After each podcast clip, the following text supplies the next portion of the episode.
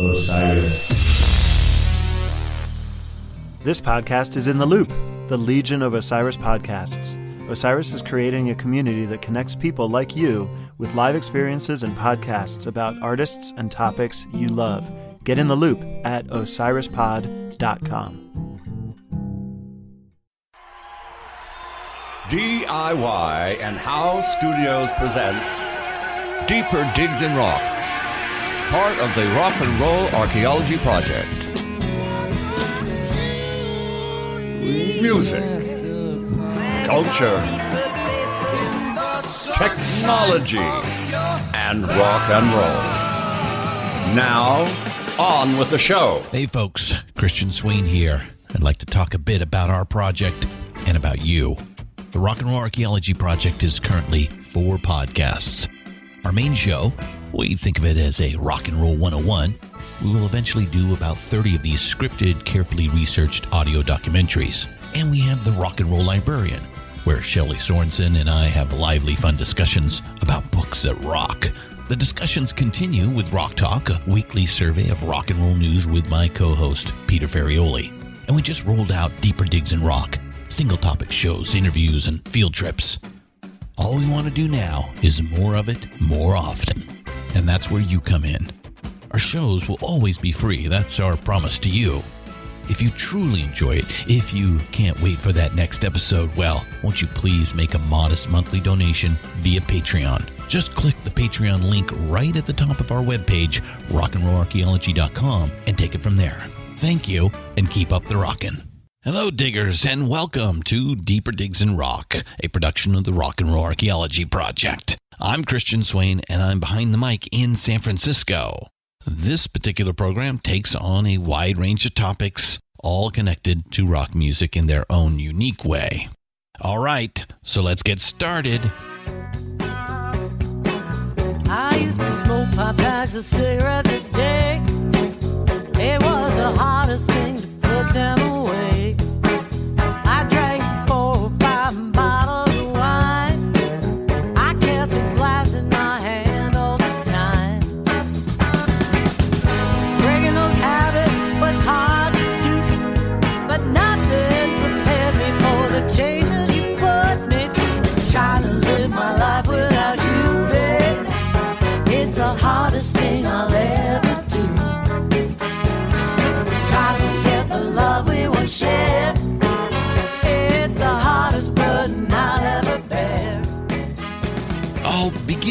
question. There have been many muses in the history of rock and roll. We've talked about a few of them, but how many have gone on to become established musicians themselves? I'd wager not many. But hey, we found one, and today you will meet her. A week before her album dropped, we spent some time getting to know Pegi Young.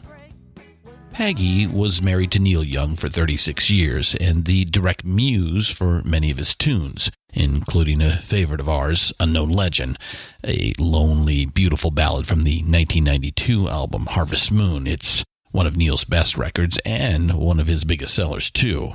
Unknown Legend, Such a Woman, and the title cut, well, really, just about the whole Harvest Moon album. It all sounds and feels like Neil's tribute, his ode to Pegi Young. So, Pegi was definitely the proverbial muse. Today, Pegi is an accomplished recording artist in her own right, with five albums under her belt. After a decade of working as a backup singer, she released her self titled first album in 2007, followed up by a 2010 release, Foul Deeds, and rechristened the project as Pegi Young and the Survivors, and has kept the name with all of her other releases.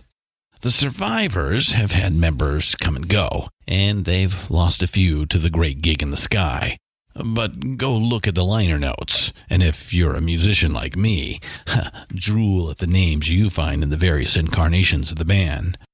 Her newest release, which should drop right around the same time as this podcast, is called Raw, and it is a nerve exposed. In 2013, after 36 years together, Pegi and Neil divorced. There are no good divorces, but some are worse than others, and the dissolution of Pegi and Neil's marriage appears to have been a tough one. Those of you who have been through it know of what I speak. The anger and hurt diminish as time goes on, but even time cannot completely heal the sadness, the sense of loss, all the wondering about what might have been. But we humans are adaptable critters, and we get used to the new world order. And we learn, first to survive, then we start to see the colors of the world again, and then perhaps, with time and with good fortune, we learn to love again.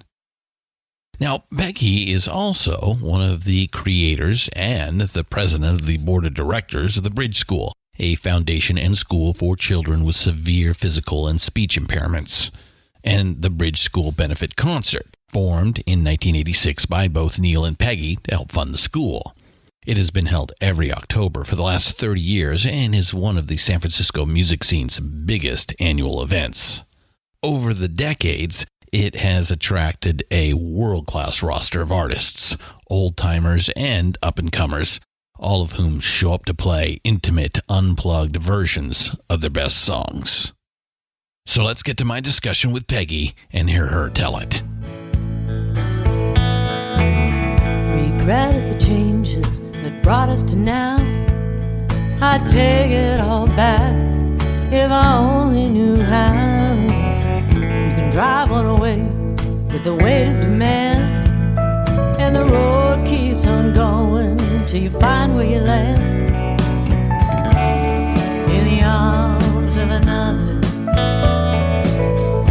keeping warm at night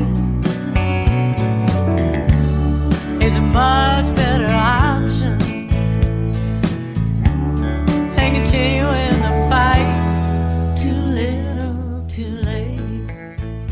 Welcome to the Rock and Roll Archaeology Project and Deeper Digs in Rock, Pegi Young. Hey, it's great to speak with you. I'm sure you're at Nice least a, to speak with you too. Yes, yeah. I'm sure you're a little familiar with uh, to most of our diggers out there, and I believe your latest album, Raw, drops on February 17th, and it's getting a lot of good press. Now, I've listened to it, and while at first I was a little taken aback, and as a man, a little frightened, but after a few listens, I I, I, I found it very interesting and satisfying, to say the least. But before we talk about that, let's talk a little bit about your life and how you got to the song. So you are a native Californian and born pretty local to where you live now in San Mateo County, uh, just south of San Francisco for our, our global listeners, right? Uh, but you That travel- is correct. I'm a third you- generation Californian. You aren't your third uh, generation. I'm a first, so wow. I'm a Oh, third that's generation. great. My paternal grandmother was born in San, Fran- uh, San Francisco, lived through the 1906 earthquake as Oh, just wow. a you know little girl, and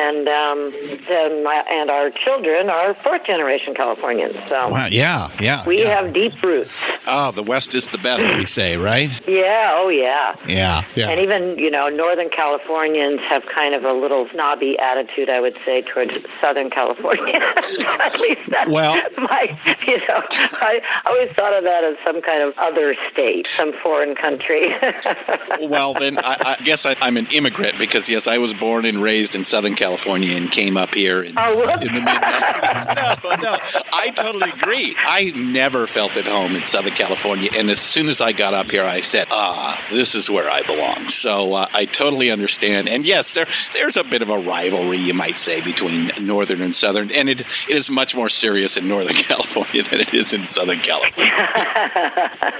well, you know, as having grown up here and, um, you know, in my uh, early days of high school and so forth, when I used to cut school and come out here to the hills and hike around, I mean, I've just always, I just have fallen in love with this area and always wanted to live out in this area. Um, and, you know, I was, I've been fortunate to be able to do so for, again, like over 40 years. Yeah, it's a it's a it's a beautiful place. Um, so Yeah. now you did travel a little bit, probably just after high school, a little bit of the hippie lifestyle. I understand you lived in a teepee for a year. Uh, were you always an adventurer, a kind of a restless spirit, or or did it did that come from somewhere else? Um, I would have to say I probably started developing that spirit of adventure and um, curiosity about the world. You know, around my high school years when I, um, you know, the the uh, Haight Ashbury scene was happening, I became very enchanted with the music and what was going on, and I'd always been a music lover. And then the whole, you know, psychedelic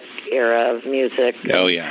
Well, and even maybe going back from that, you know, the early Beatles and the early, you know, the folky scene. Um, Do you remember seeing the You know, Beatles on TV on always- Ed Sullivan? pardon me? Do you remember seeing the Beatles on uh, Ed Sullivan in in '64? Oh, yes, I do. Yeah. On our little black and white television in the living room, and I probably was crying because, you know, that's what we young That's what girls, girls did. That's right. That's right.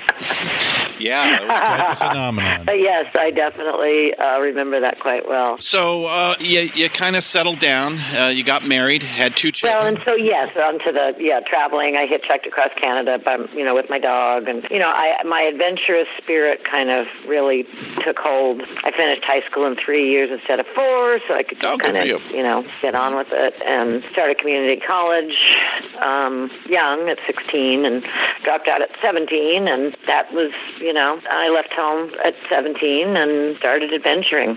yeah, so an adventure, you know, definitely. kind of, uh, well, as young people are, I was pretty fearless. And so just, you know, went about, you know, going and seeing what was out there in the big wide world. yeah, and then you. you And there was a lot back. going on. Yeah, especially. I that came time. back, and that's when I, you know, moved into the teepee.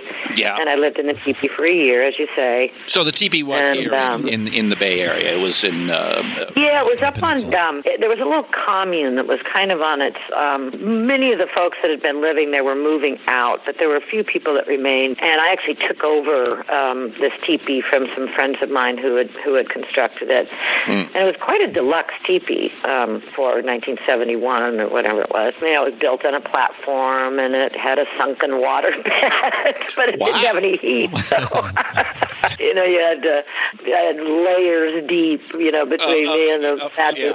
yeah. Right, right. Uh, Um, freeze from freeze from the water. Uh, I can imagine. Yeah. Yeah, no, the condensation would eventually come up through the, through the through my layers, but um, you know, it had a trap door that with a wood burning stove underneath, so I didn't have you know the fire pit in the middle. It was it was very livable. It was very wow. comfortable. Yeah, yeah. I can imagine. Um, you know, I did have to haul in my water, and I had to go, you know, get my propane tank filled to run my little stove. Anyway, but it was it was cool. I lived there with my dog and my six cats, and and um, Six you know, I figured, wow. uh, you know, it was during that winter. I think so. It must have been. I turned 21 the year I lived in the teepee. So let's see, that would be 1973. I turned 21, I guess, and um, so uh, that's that. I don't know if you remember. You may not have been up here yet. You may. I don't even know how No. old you are. So you may not have even been born yet. No, I was born. At any rate, there was a a little ahead of massive me, but not that snowfall. Yeah. Yeah, and so uh, you know, people were without power, and people with without uh, you know the comforts that they were used to. And for me, it was just another day in my teepee because I, wasn't reliant on. I guess I was off the grid before off the grid uh, was even a term. right, right, right. Well, you know, after the '60s, everybody split and uh, kind of did the the commune thing, and it looks like you picked up on uh, a little of that and came in uh, maybe a little bit later. But uh, you know, it was an, an attempt at, at trying to get away from uh, you know the uh, organization man, the the corporate structure, and the expectation of, of life, and uh, that was a, a wonderful time. And um, you know, in a, in a in a in a strange way, it's still it's still there. It's just hidden, and you have to really look for it these days. So, so you, I, I think you spent an entire year there, right? I did. I did. I four spent seasons. basically what I like to say four seasons there. Mm-hmm. and uh, you know, so went around the, the the earth one, you know, one full year, and and um, then I, you know, started feeling a little uneasy. Um, I think uh, because I was living up there alone, and uh, it kind of started getting. I think word started getting out a little bit about um, this young hippie girl living up there, and Uh, and you know, I started kind of getting some little weird activity. So I moved out and moved to a little cabin way out in Loma Mar, which you're familiar with. hmm and um, lived there for I don't know, probably close to a year as well. With again, just you know, I've always been a bit of a loner, so you know, I'm I was quite comfortable in the you know just living with my animals and went through my waitress years uh, during that time. I'd been a vet assistant before that, but uh, which I also loved because I love Yeah. animals. Oh, But, oh, um, an affinity with animals, I guess. Yeah. hmm always had an affinity. I've always had, always had dogs, cats. Now I've got a tortoise, and my son has his chicken operation. Yeah. Uh, And, coast uh, coastside eggs, right? Ben's Coastside Farms. Coastside farms, right? And uh, yeah, he sells, uh, you know, at the farmers market down there in Half Moon Bay during the season, and uh, then in the off season, which we're in now, he sells to some other, you know, a local couple of markets in Half Moon Bay and a restaurant and a um, another uh, restaurant over the hill in uh, Palo Alto. So yeah, he's a he's an enterprising Young uh, man, right? young businessman. Right, right, right. So then you you you met Neil, you settled down, you got married, you had two children, Ben, and I believe your daughter's Amber Jean, and then That's you, right. You started the Bridge School, uh, a foundation school. And I had my, my and I had my stepson. My stepson came along with the marriage. So It- oh, um, okay. yeah, my oldest. So he's he was two when I met him. This is when Neil and I first met. Um, you know, I was 22 and he was like 29 or something, and Zeke was two. So um, we met probably you know close to three or four years before we actually got married. I guess three years, three years and. So when we got married, Zeke was five, and then yeah, then our kids came along, and then I started the bridge school. Yeah, the Bridge School Foundation, and that's a that's a school for children with severe physical and speech impairments, and and we'll we'll discuss that a little bit later. And for 30 years, you, you put on one of the most anticipated concerts every year in the San Francisco Bay Area. And I, I want to let, let you know, I, I've been to three. Uh, one of my partners has been to 26 of them, so almost every. Ooh, yeah, he he's getting very close, serious. getting Yeah. close. Yeah, yeah. I wonder if there are people out there that have been to all 30 besides Oh, I'm sure uh, me and my husband, my ex-husband. Yes, yeah, yeah, yeah. I'm sure there are there. And then in 2007, in your mid 50s, you, you record your first album. Now, I, I probably just answered my own question, but how did that finally happen, and why didn't it happen sooner? Well, I mean, yeah, my, you know, when our oldest, you know, biological son came along, you know, he obviously was born. We didn't realize at first when he was born that he was going to be as severely disabled as he is. So, um, but it became evident fairly, you know, as time marched on, and um, we, um, he required a lot of care. We tried, a, you know, some different home therapy programs and different things that were really, really consuming. And um, uh, when I went to enroll him in school, I discovered that I was looking for a private school that would specialize in the needs of kids with severe speech and physical impairments. And finding none, I enrolled him in uh, uh, county programs where you know have you know part of the educational placement continuum of the public school uh, sector, and um, you know it just wasn't going. It was obvious it wasn't going the direction uh, I wanted it to go. That because of his severe motoric impairments and because of his inability to communicate verbally or even effectively be understood by unfamiliar communication partners, you know, he was. They weren't seeing the same guy I was seeing. So, you know, I was just um, sitting in the parking lot one day at his last day of school. He'd made some friends at this, you know, the county programs, the special education programs. They they they move they get moved around a lot depending upon, you know, if you're on an integrated site, which most of them were and still are. Um, depending upon the needs of the general education enrollment, you know, there's either space or there isn't classroom space. So he was having to be, you know, moved to another program, and I was talking to my um, friend Elliot Roberts, who you know, longtime friend and longtime manager of, of Neil's, and uh, crying and going, "Oh my God, you know, he just made friends," and, uh, and he goes, "Well, Peg, why don't you just start your own school?" so we can give him the credit and the and the blame, but um, you know, we did it. We, you know, we talked about how to go about raising the money, and uh, Neil had the, you know, idea of. Well, I think we all had the idea of putting on a concert, but Neil had the idea of putting it on in, in an acoustic format. And that was really unheard of in those days. It was pre MTV Unplugged and any of that, and um, but it was a you know it was a genius idea. And uh, well, once we had the first concert and raised the money, we were like, okay, This worked. now we've got to take this big idea and this general sketch of a concept. And by then, you know, we, my partners, there's two, there were two other partners, but we were, all three were co-founders. And um, one was another parent who passed away this Just this last year, right. Mhm. And then the other was uh, Dr. Marilyn Buzolich, who was a, you know, professional speech language pathologist with her PhD and so forth, and is specializing in augmentative and alternative communication. And she was going around to different school sites to provide services and seeing the same thing we, Jim Forderer and I, were seeing with our own children, which was they were not getting the services that they needed, not because of any, you know, ill intent on the part of the professionals. They just simply didn't know what to do. You've got to bear in mind this was back in the you know, early 80s. Yep. Yep. And computer technology was not, you know, What it was is today. not even integrated into most school districts by any stretch of the imagination. So, um, at any rate, we we uh, had the concert, started the school. Uh, that's the only year we took off. We start, had the first concert in '86 and took off '87 so we could get the school going, and then we've had a concert every year since. Yeah, pretty crazy. So then in 2007, you decide to make your first album. Uh, and, I, and I believe so Oh, yeah, Elliot uh, Roberts was, was the one who helped kind of push you into the school, get the school going. He's also the one that kind of got you recording, right? it's true. well, you know, the, the little backstory is that I Neil asked me to perform with him at the Academy Awards when um, he was nominated for his beautiful song "Philadelphia." From the movie. Um, that was it was you know the um, Bruce ended up doing the opening song and, and Neil's song was the closing song and it's so tender and so beautiful Mm-hmm. Yeah, and yeah. just you know so I did it and that was my first.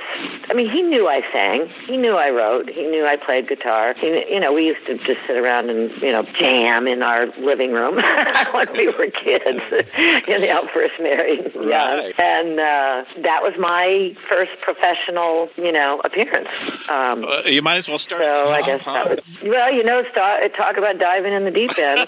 yeah. Um, so after that, we um, another friend of mine who had a girlfriend had been um, part of this little singing group, and they were working on a record. And Pacifica's own Nancy Hall Oh, was involved in that project, and so we were. We I went over to this recording studio. I had to audition for the Southern Gal uh, Victoria, and um, I passed the audition.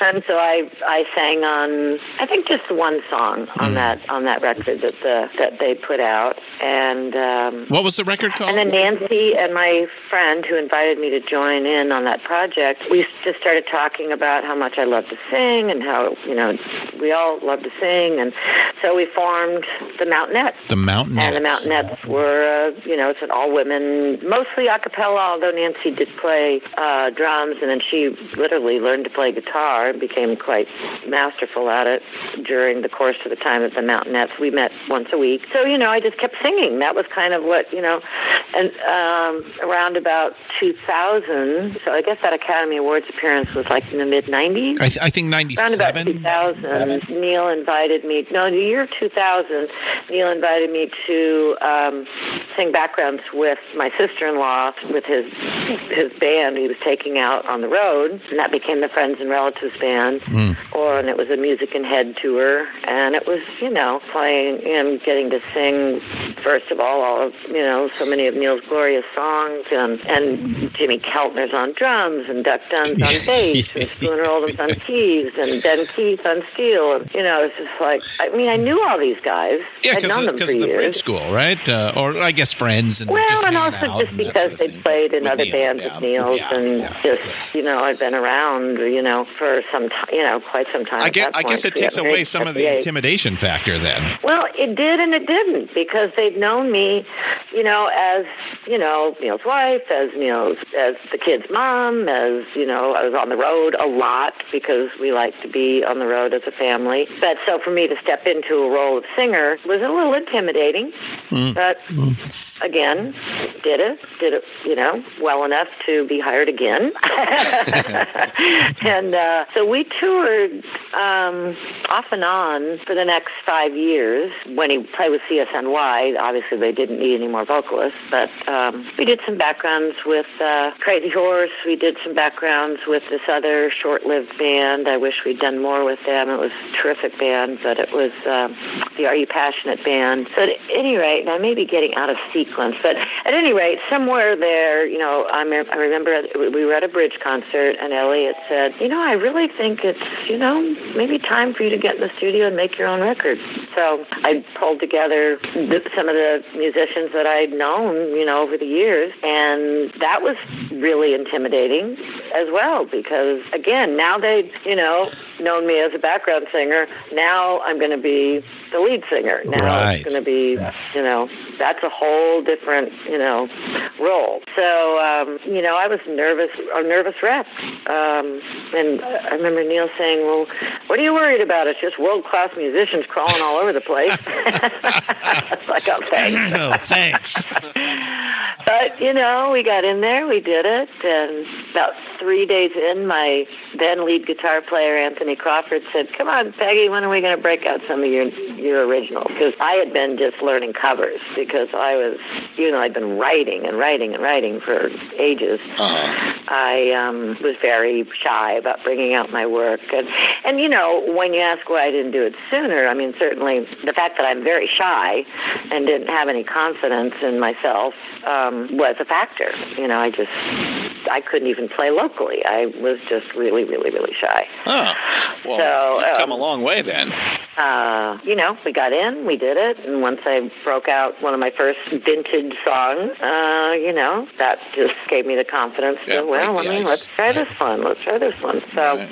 mostly what you hear on that first record are things I'd written close to, you know, 25, some, most of them, not all of them, but a goodly portion of them Uh-huh. was probably written 25 years prior at least. There were a couple, like, um, I think fakes on that record, and that was, that was more of a, a newer, uh, that was a, a newer song, and gosh, it's hard for me to even remember what song. I remember I did, uh, I think sometimes like a river was on that record, and I loved the band Joy of Cooking. And they were a local Bay Area band, and um, I'd always loved that song, but I just took it and completely kind of turned it inside out so that I could make it my own. Right. And so it's very, very different from their version. And, you know, I was pleased with the outcome. And so once I got started and the kids were old enough, Right. and, you know, it just kind of all was falling into place timing wise. Yeah, yeah. And now here, ten years later, you got five albums out. You're a veteran. Uh, yeah, um, I, you know, uh, I guess that's true. You know, I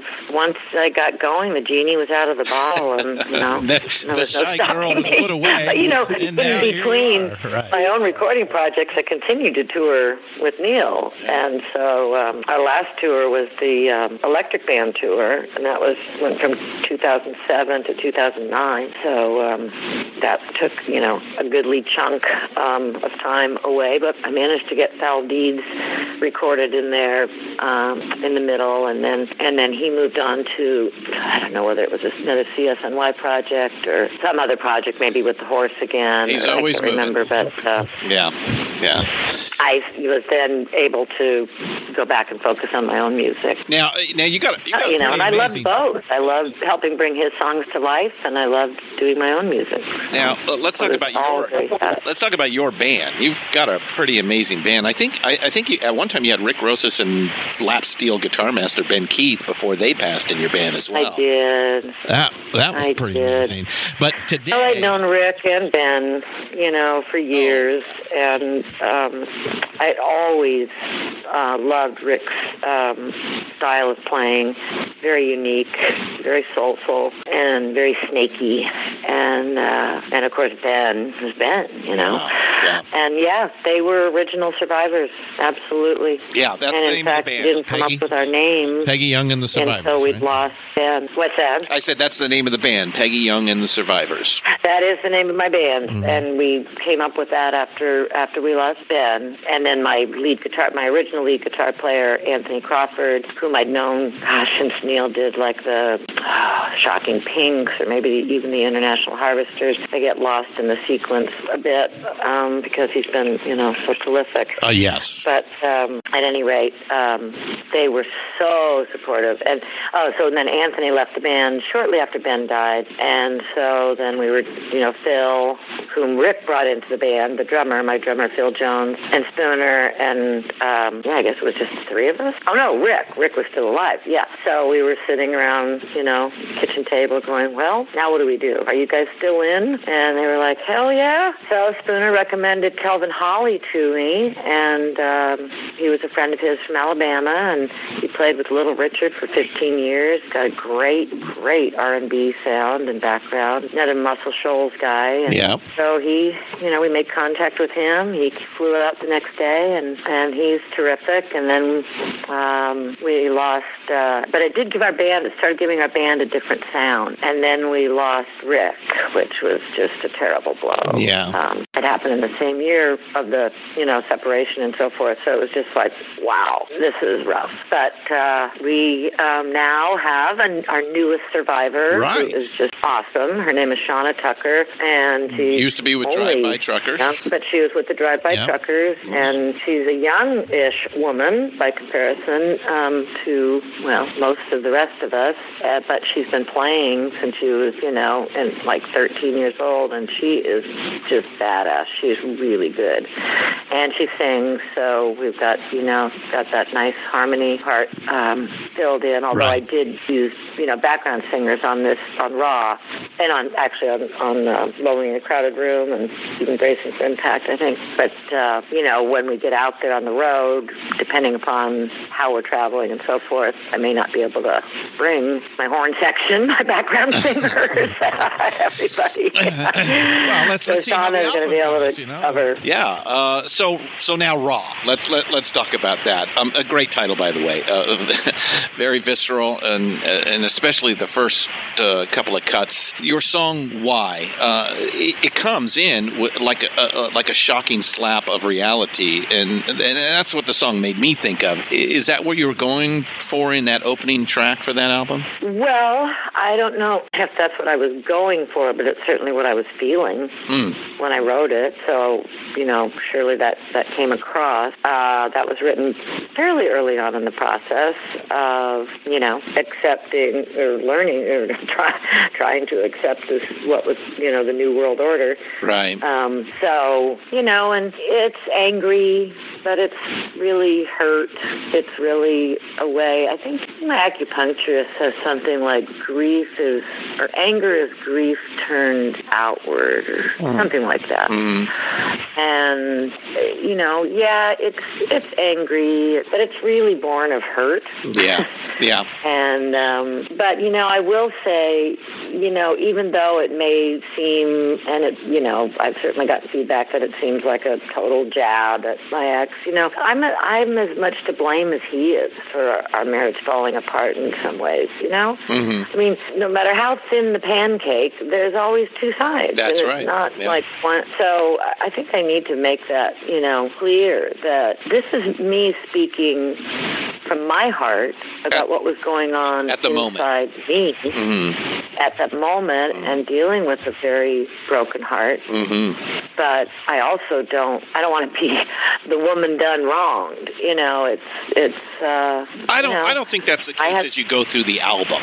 Um, you know, uh, Yeah. like I said in the opening, hey, I, I was shocked uh, by the first song, and, I, and I'll be honest with you, I, I, I thought I was going to get yelled at for forty-five minutes, but in the end, that's not what I got. Uh, at first, perhaps, but you know, at the same time, aren't artists supposed to do that exactly? I mean, shock and cause a visceral reaction, and uh, I tell you, it certainly got my attention.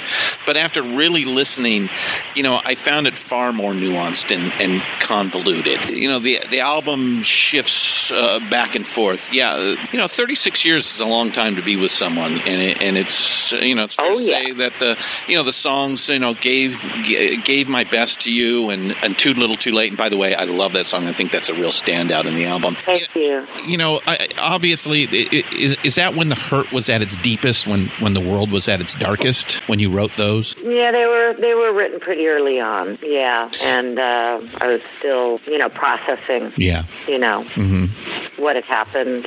And uh, yeah, as you say, 36 years is a long time. And my life was very much um, about my family.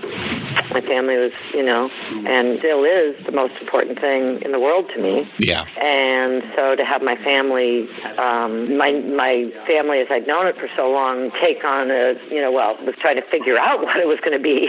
You know, it was definitely going to be different. Those were those were written pretty early on, and yeah, you know, I I um, I didn't want to censor myself.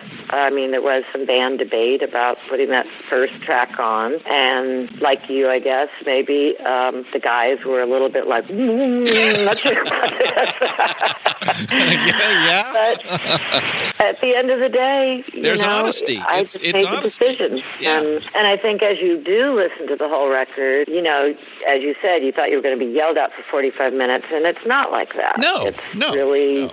It takes you on a. I hope A it journey. takes you on a journey. It's Yeah. certainly a reflection of my my journey, my Yeah. personal journey, Yeah. and then Uh, but a, a, At the but same a, a time- universal journey. I, you know, you're you you you're not the only one that's uh, had to go through that, and um, you know, it's uh, Exactly, and that's my that's my hope with this with a this bit of a- record is roadmap, that right. we'll be able to take it into their lives. And you know, I, I'm not the only person to go through a late in life divorce or divorce in general or loss of a loved one through death or you know, I mean, loss is loss, Yeah. and um, and heartbreak is heartbreak, and it's they're universal experiences, unfortunately. Now, But, um, by, by the time we get to trying to live my life without you, by the way, great cover of the Otis Clay song.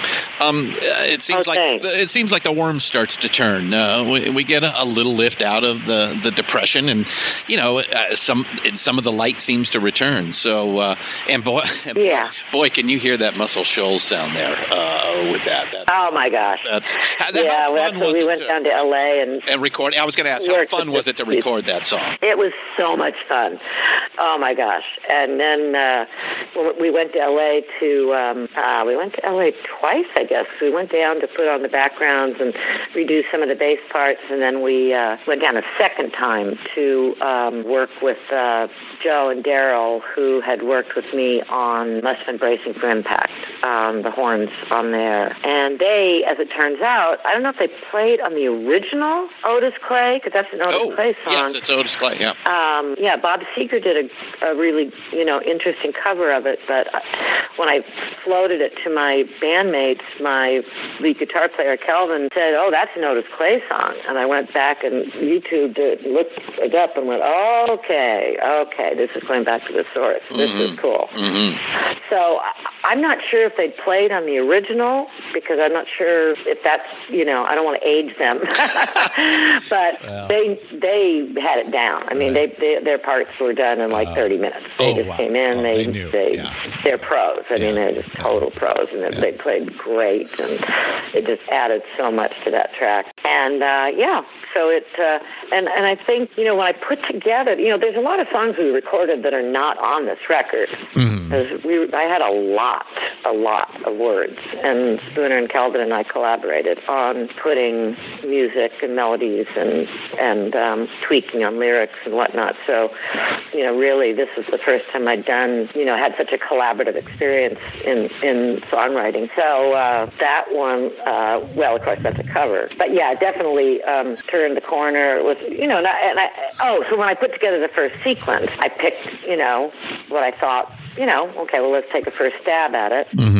And my engineer, um, who who also I've given um, producer produ- producer credit on on the songs that you know we worked on together. So I switched producers in the in the midstream, uh, which delayed the record a little bit. But uh, you know, all in, everything happens in its time. Yeah, yep. Uh, got it for a So reason. he Yep. listened to it when he got back to his place, and he wrote to me and was like, "Wow, you know, you nailed it. That's great." You know, so um, that's Chad Haley. He's the engineer that that uh, finished up the record with us. Oh yeah, uh, I'd oh, worked with him. Yeah, yeah. Uh, JJ Cale, I worked with think, him on four him, or yeah. four of my five records, and also I met him back when we were doing Prairie Wind in Nashville. Mm-hmm. Mm-hmm. And he was another Ben Keith turn on. You know, Ben turned Neil onto him, and you know, he's just an ace. He's just really, really great. So uh, it must be fun to play that song live too. It's really fun to play that song live. Yeah, I mean, we haven't had a chance to do it live too often yet, but um, Yeah, that's gonna be a uh, highlight of the I am looking forward. Yeah, yeah. I'm looking forward to touring and getting out there and you know giving these songs some air and putting them out in front of people. Yeah. So it's kind of go through the rest of the tracks here. You kind of we we kind of get a little bit of uh, it seems questioning with uh, uh, you know you have the Ray Charles standard "Do I Ever Cross Your Mind" and Randy uh, VanWarmer's uh, "Just When I Needed You Most," and then two of your original compositions, uh, "Lonely" and "A Thousand Tears." Uh, uh, a lot of compl- uh, contemplation. Uh, is that what what we're hearing here? On um, Lonely and a Thousand Tears, yeah, probably. Uh-huh. Those were also, I would say, written, you know, fairly early on. Yeah, that year. Although um, in the first year, Yeah. say, and then uh, we had been doing um, just when I needed you most. I think after, certainly after we were separated, but um, I don't know if the divorce news had broken yet. That that was a couple of months later. But uh, so we've been doing that one live. So that one was kind of a,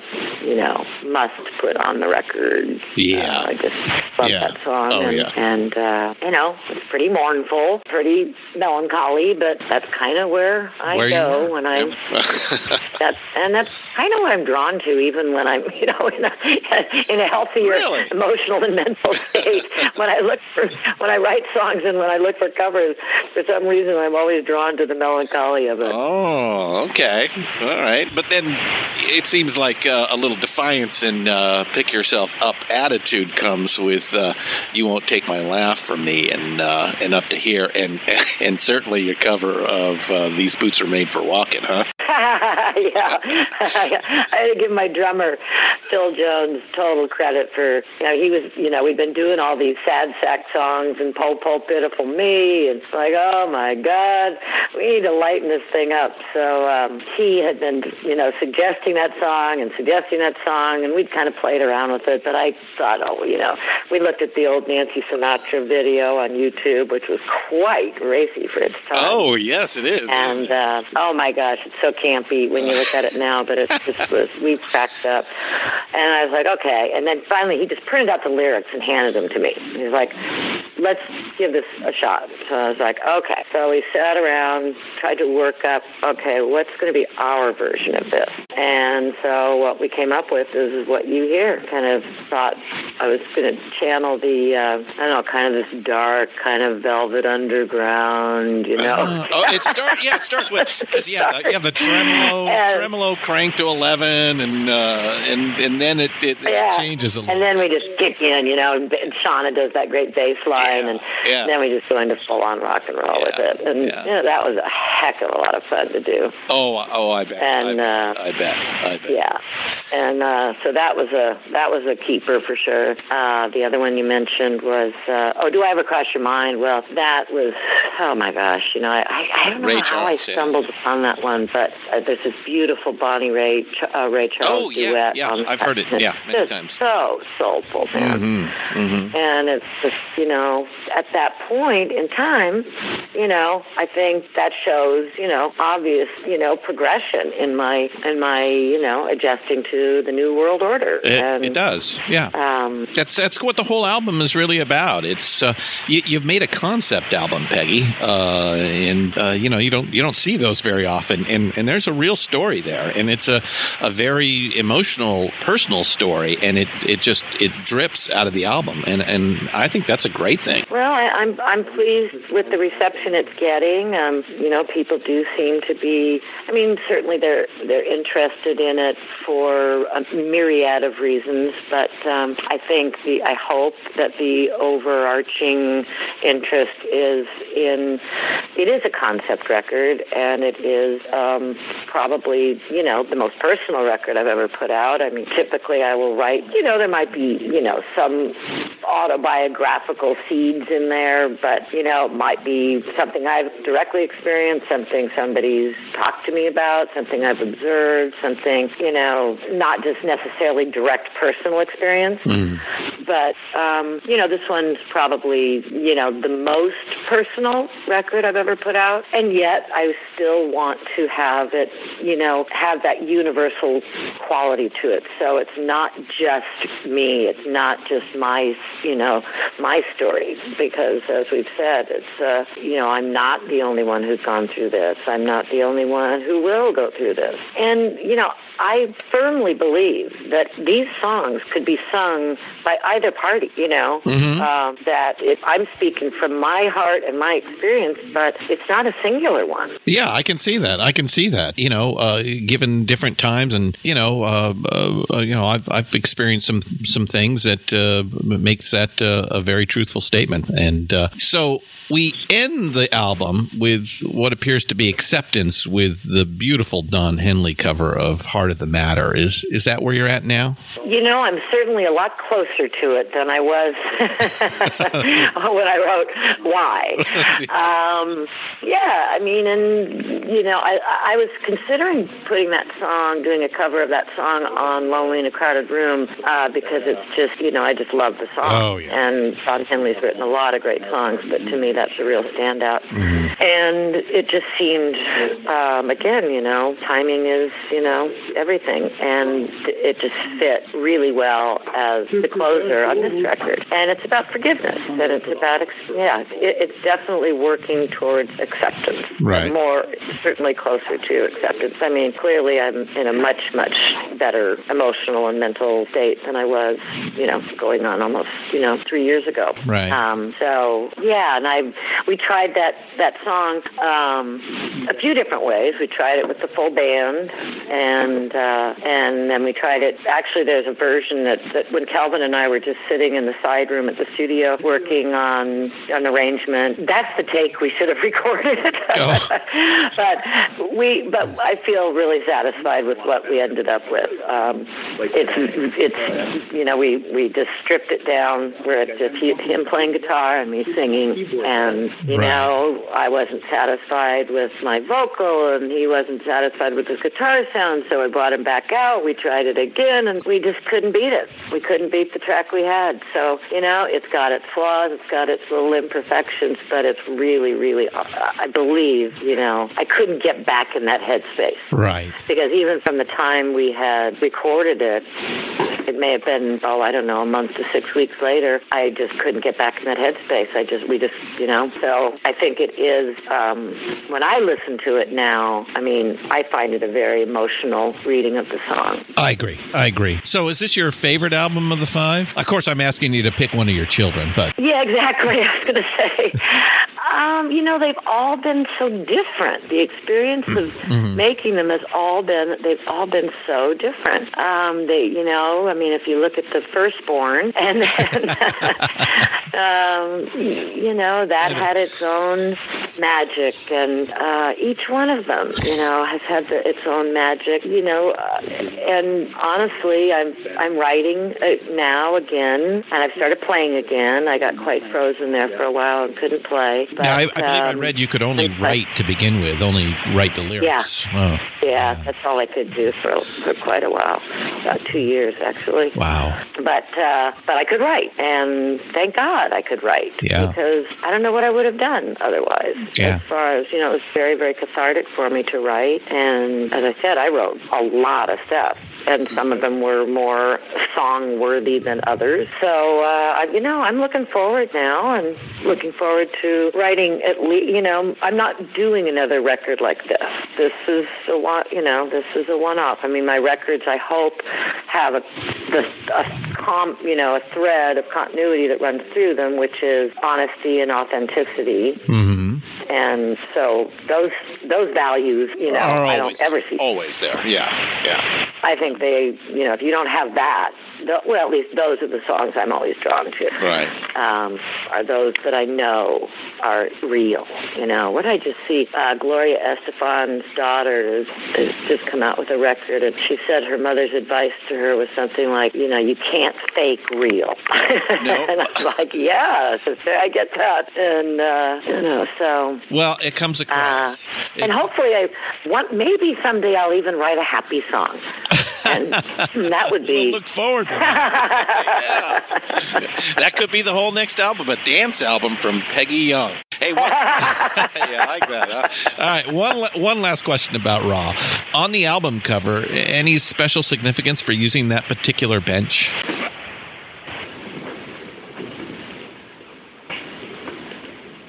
It's empty. It's it's there on the ranch, right? Mm-hmm. Okay, all right. Hey, I- I'm sure all the diggers and all of us at the Rock and Roll Archaeology Project are, are just glad to hear that you've gone from catharsis to metamorphosis and now flying solo uh, to more adventures. Uh, so we're really happy about that. Can we talk a little bit about the Bridge School? Can Can you give me our diggers a, a quick synopsis on how the school works? I would love to talk about the Bridge School.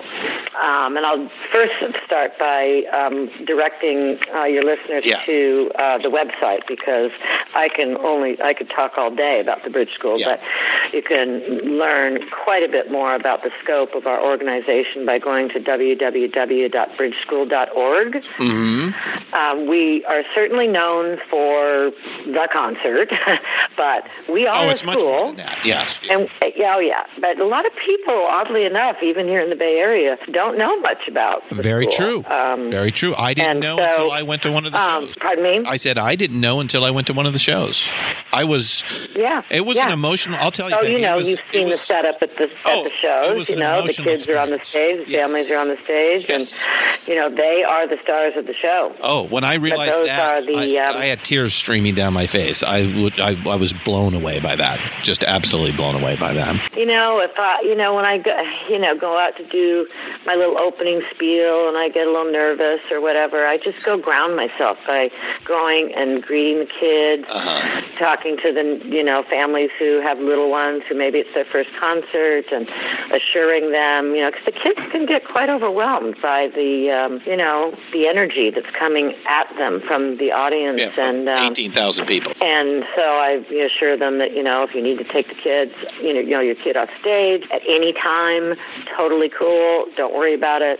You know, this is about your being, you know, comfortable, you being comfortable. You know, so at any rate, uh, th- and then it just grounds me, and it's like you know, Pegi, this isn't about you. This is about them and the and what inspiration, you know, being amongst people with you know children and, and now you know our founding students are adults, you know, with severe disabilities and what they overcome just to you know get up every day. So you know they are so inspirational to me, and the families are so inspirational to me, and the staff, you know, they're just amazing. So the um, the school, as you know, was founded originally out of you know born out of you know my desire to find and then create uh, an, an, an, an educational setting that would meet the needs of my son and others like my son who have severe speech and physical impairments. We um, uh, we always knew that only a small number of you know children who could benefit from the work we were doing at Bridge would be able to get to our location in Hillsborough, California. We're we're housed on the North Hillsborough Elementary School site, so we um, dissemination and outreach was all has always been core to our you know to our mission. So we have done that in a number of ways, including you know developing our website. Uh, we we have an international teacher in residence program where every other year a teacher from a developing or a professional comes from a developing country where, uh, and and work alongside our staff, live here and work alongside our staff, uh, audit as um, they are available, go to conferences, you know, so forth, so that they can gather the uh, information that they need to be able to go back and then begin to affect change in their home country. Um, and, you know, we've had teachers from India and Poland and Singapore and Mexico and South Africa. And, you know, so when I say country, I mean I'm really talking, you know, Yeah. regionally with, you know, but I will say, for instance, our teacher in residence that came came from Poland. Mhm. She's had an enormous impact, uh, uh, you know, on what was in the former Eastern Bloc. You know, she, you know, so our teacher, that our, our professional who came from Mexico, has also had a really wide reach. And then on the on the off year, our staff go and make a visit to the location where the teacher in residence Uh-huh. came from, which has taken our staff all over the world. Oh, awesome. Um, more power to our executive director, Vicki Casella, for making every single visit. But um, so we do that. We have on the off year. We also have a by uh, we have a international conference AUG, AAC by the Bay, Augmentative and Alternative Communication by the Bay. It's an international conference, and now with the um, the uh, generous the generosity of Cisco, they allow us to use their site and they allow us to use their WebEx technology, which enables yeah. participants from around the around the world Right. hmm to to you know be essentially virtually at the con- at the conference. Oh, that's great.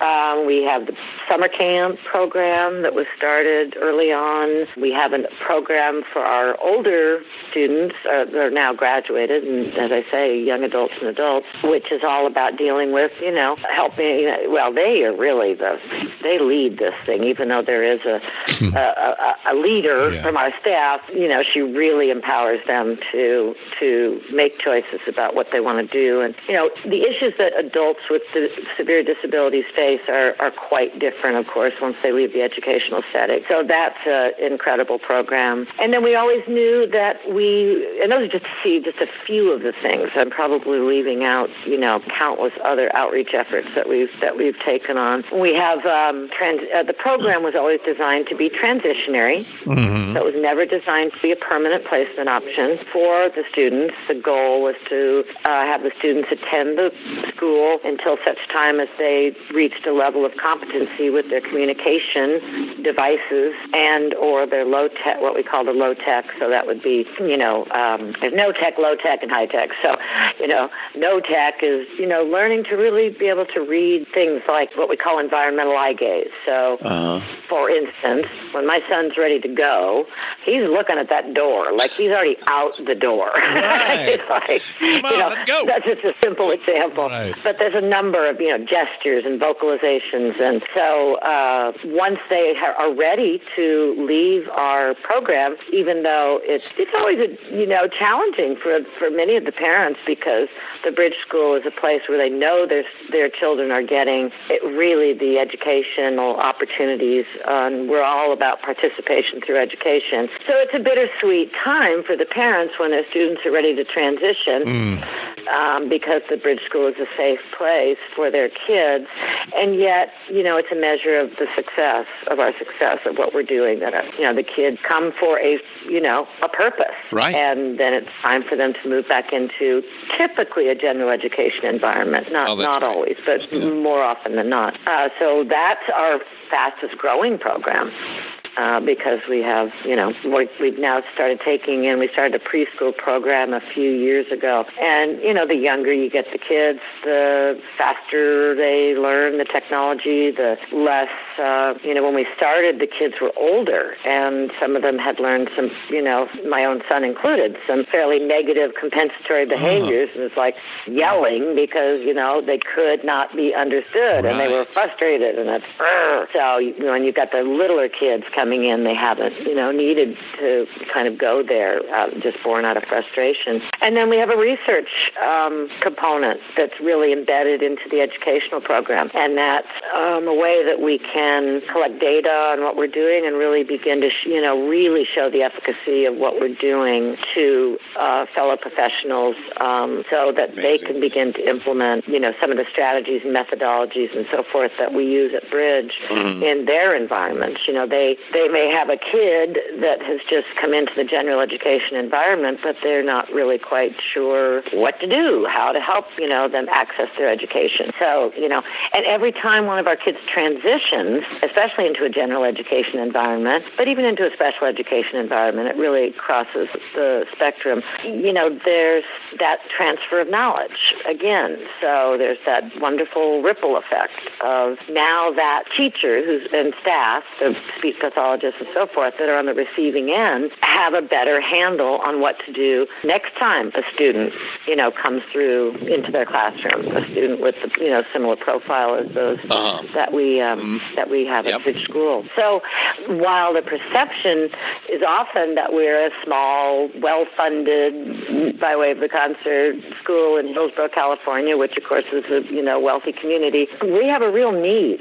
That our, the concert covers and the tuition that follows um, varies from year to year if the kids are district placed or parent placed, but um, that only covers you know maybe portion. a half or Oh. so of our actual operating budget Wow. to run all of these programs. And so, you know, a big focus of our, uh, for, for those of us on the board and um, has been on the endowment campaign. And we need to raise endowment monies in order to ensure that, you know, this collective effort that's gone on for 30 years now, known as the Bridge School Organization, doesn't, you know, cease to be when we, you know, stop having the concerts, whenever that will be. But it, it will be sometime because we're not getting any younger.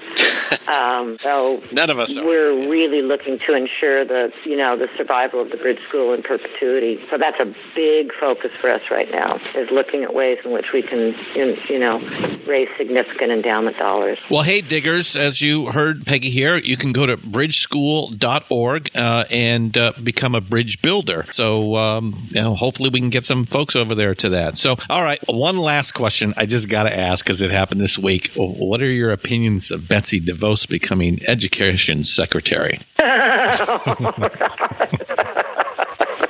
I knew I'd get a big laugh out of you.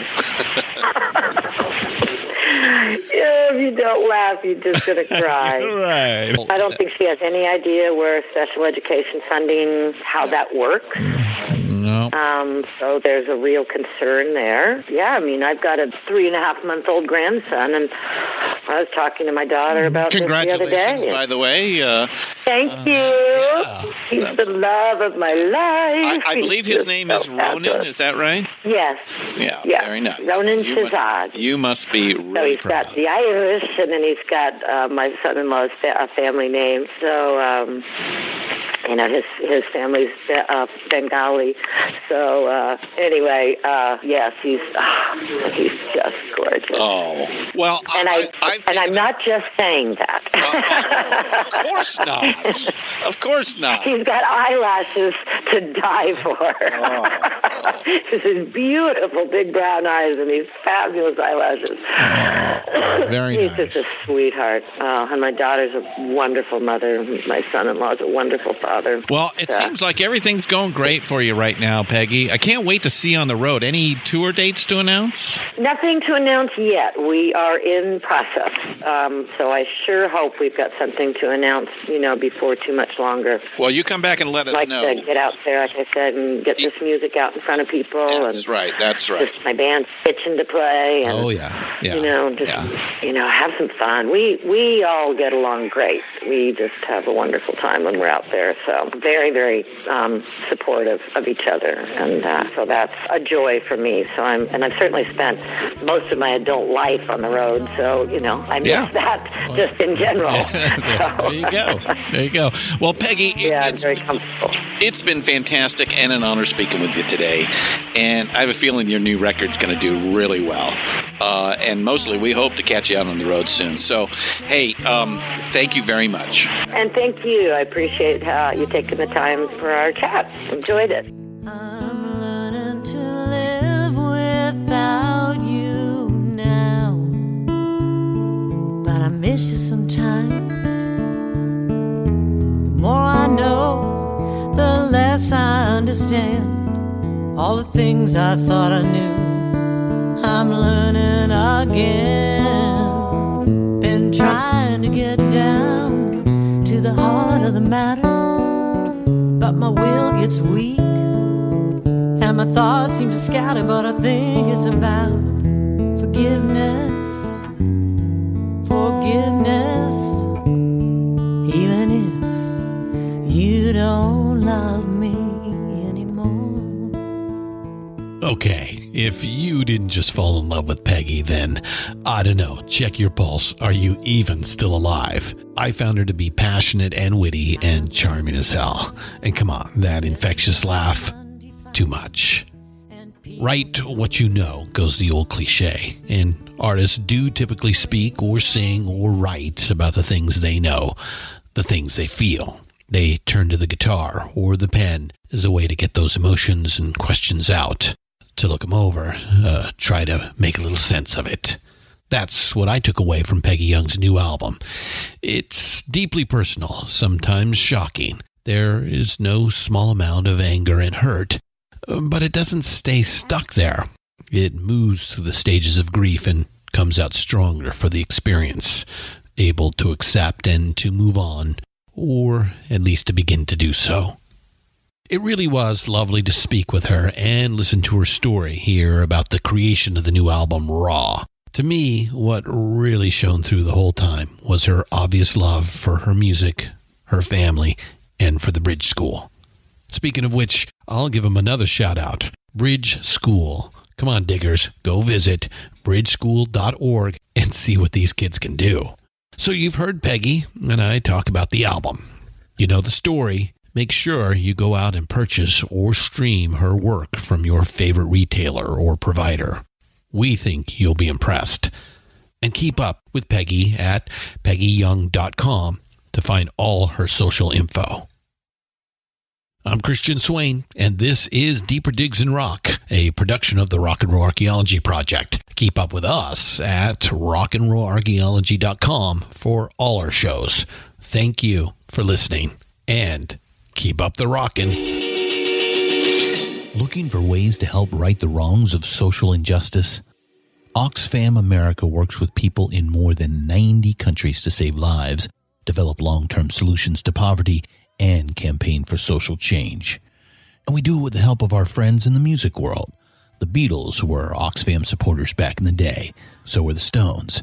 And through the years, musicians and music fans have helped Oxfam push hard to work for a just world without poverty. Folks like Radiohead, Coldplay, Pearl Jam, DJ Shadow, and many, many more have encouraged their fans to join the effort. You can too. Go to oxfamamerica.org to learn how you can help. Deeper Digs in Rocks, produced and hosted by Christian Swain. All sound design and incidental music by Busy Signal Studios. All quotes performed by actors unless noted. Playlists can be found at iTunes, Google Play, and Spotify. Please purchase these great and important tracks. All songs, clips, and references can be found on our show notes. Please visit rnrap.com for more information.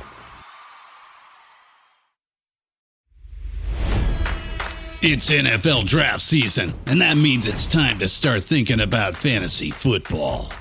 FantasyPoints.com features industry leading experts and prognosticators using proprietary hand charted data to help you score more fantasy points. FantasyPoints.com is the place to go for whatever kind of fantasy football you play. Whether you play fantasy football, daily fantasy sports, or do a little bit of everything, Fantasy Points has the meticulously researched content to guide you to victory.